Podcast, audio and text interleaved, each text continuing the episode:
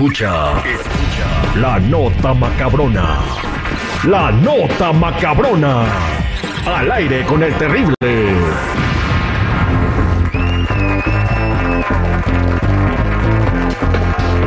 Estamos de regreso al aire con el terrible para platicarles las notas macabronas del día de hoy. Y es que quien no tiene broncas con los vecinos, siempre hay alguna diferencia por algún árbol tirado, que se te que ya creció la palma y te está tocando, le está tocando la pared al vecino, que el perro ladra mucho y luego te vienen a dejar cartas de, de que por favor le bajes de volumen a tu perro porque se está molestando la comunidad, en fin.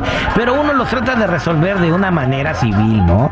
Pero en esta ocasión, una persona ya tenía mucho tiempo batallando con una pareja que tenía un bebé recién nacido. Y todos sabemos que los bebés recién nacidos pues lloran, ¿verdad? Es su naturaleza llorar porque no hablan para decirte, mamá, tengo un montón de hambre, ya tráeme de comer. No, no tienen que llorar hasta que la mamá entienda que el niño tiene hambre o que le duele algo. Entonces este vecino pues no estaba acostumbrado a semejantes ruidos, ¿verdad? Entonces de repente, ¿qué crees Jennifer? Y fue y les reclamó. Bueno, eh, sí, le dijo, su niño llora mucho.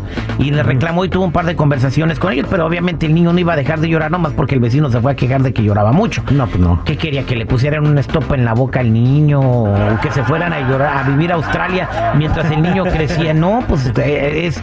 Todo el mundo tiene bebés y lloran. Pues el vato, pues al ver que la, la niña seguía llorando, ¿qué creen que empezó a hacer? ¿Qué? El vato empezó a a portarse de raro, ¿no? Y la familia se dio cuenta que algo no estaba bien porque empezaron a sentirse mal. Tenían migrañas, náuseas. Y dijeron, pues no sé qué tenemos. Fueron al doctor y el doctor lo revisó y se dieron cuenta de que estaban, pues, dicen, no, es que ustedes están expuestos a este químico y es muy peligroso porque se pueden morir. Y ellos empezaron a revisar todo su apartamento, Jennifer, y no encontraron nada, ¿no? ¿Y qué crees que se les ocurrió hacer? Mm, poner una cámara. Exactamente, Sí. Jennifer, bingo. Le atinaste. Le atiné. Pusieron una camarita y ¿qué crees que descubrieron? Mm, ¿Qué? Este compa con una jeringuita les estaba inyectando el veneno abajo de la puerta. Ah, caray. Se- y entonces los estaba envenenando poco a poco.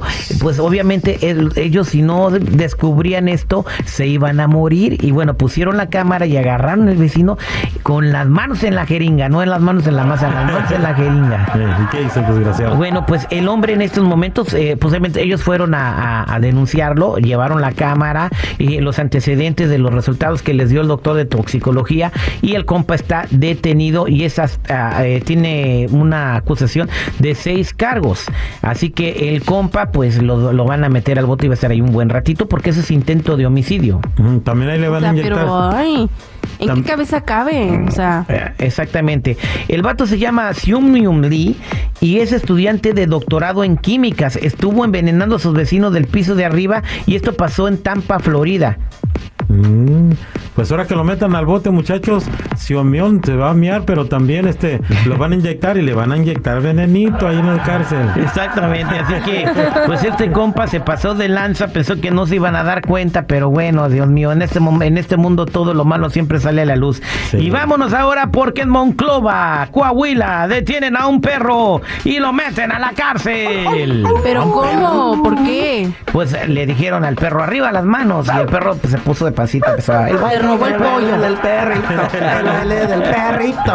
No, este, fíjate que eh, un hombre en eh, Monclova, Coahuila, pues lo arrestaron porque se dieron cuenta que se metía a robar a las casas que estaban solas, se metía Mm. a robar eh, y echaba las cosas en un costal y se iba, pero siempre se metía con su perrito, que iba vestido de rock and rollero. El perro, rale. Exactamente, el perro y él se iban metidos. El perro como que le echaba aguas porque se quedaba fuera de la puerta. güey.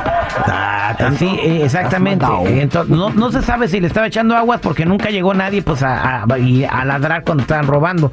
Pero el perro, o sea, su función era estar en la puerta sigiloso y viendo qué rollo, ¿va? Entonces ya cuando se dieron cuenta de que este compa andaba saqueando las casas de todos los vecinos, pues ya lo identificaron y dijeron que el compa se llama Efren González Alonso, tiene 24 años de edad, es vecino de la colonia 21 de marzo, allá en Monclava, Coahuila, y lo arrestaron en la calle 14 cerca de las 11 y media de la noche cuando andaba robando una casa con su perro ahí que ahora sí empezó a ladrar ladrar, pero ya era demasiado tarde porque estaba ladrando cuando llegó la policía. Exa- exactamente, cuando llegó la chota, pues enseguida lo agarraron, lo arrestaron con todo y perro. Ándele, ándele. Ahora el perro está detenido y lo tienen eh, pues en los separos de perros y al vato pues lo tienen en el bote y allí estará un buen ratito con cargos de robo como así en casas habitación y el perro pues esperando su proceso penal, ¿no? Esperamos cuál va a ser su condena. También. ¿Lo van a No, poner pues a dormir? ¿Eh? ¿Lo van a poner a dormir? Esperemos que no, porque el perro no tiene la culpa. Sí. O sea, A lo mejor alguien lo adopta y... y le enseña No sé. cosas buenas. A lo mejor algún diputado, algún presidente. No, cálmate, no, se trata de mejorar. El del tri. ¿Qué tal si- que lo que lo adopte un monaguillo y los domingos lo lleve con la canastita a pedir la limosna? Esa es la historia del perro preso al aire con el terrible millón y pasadito.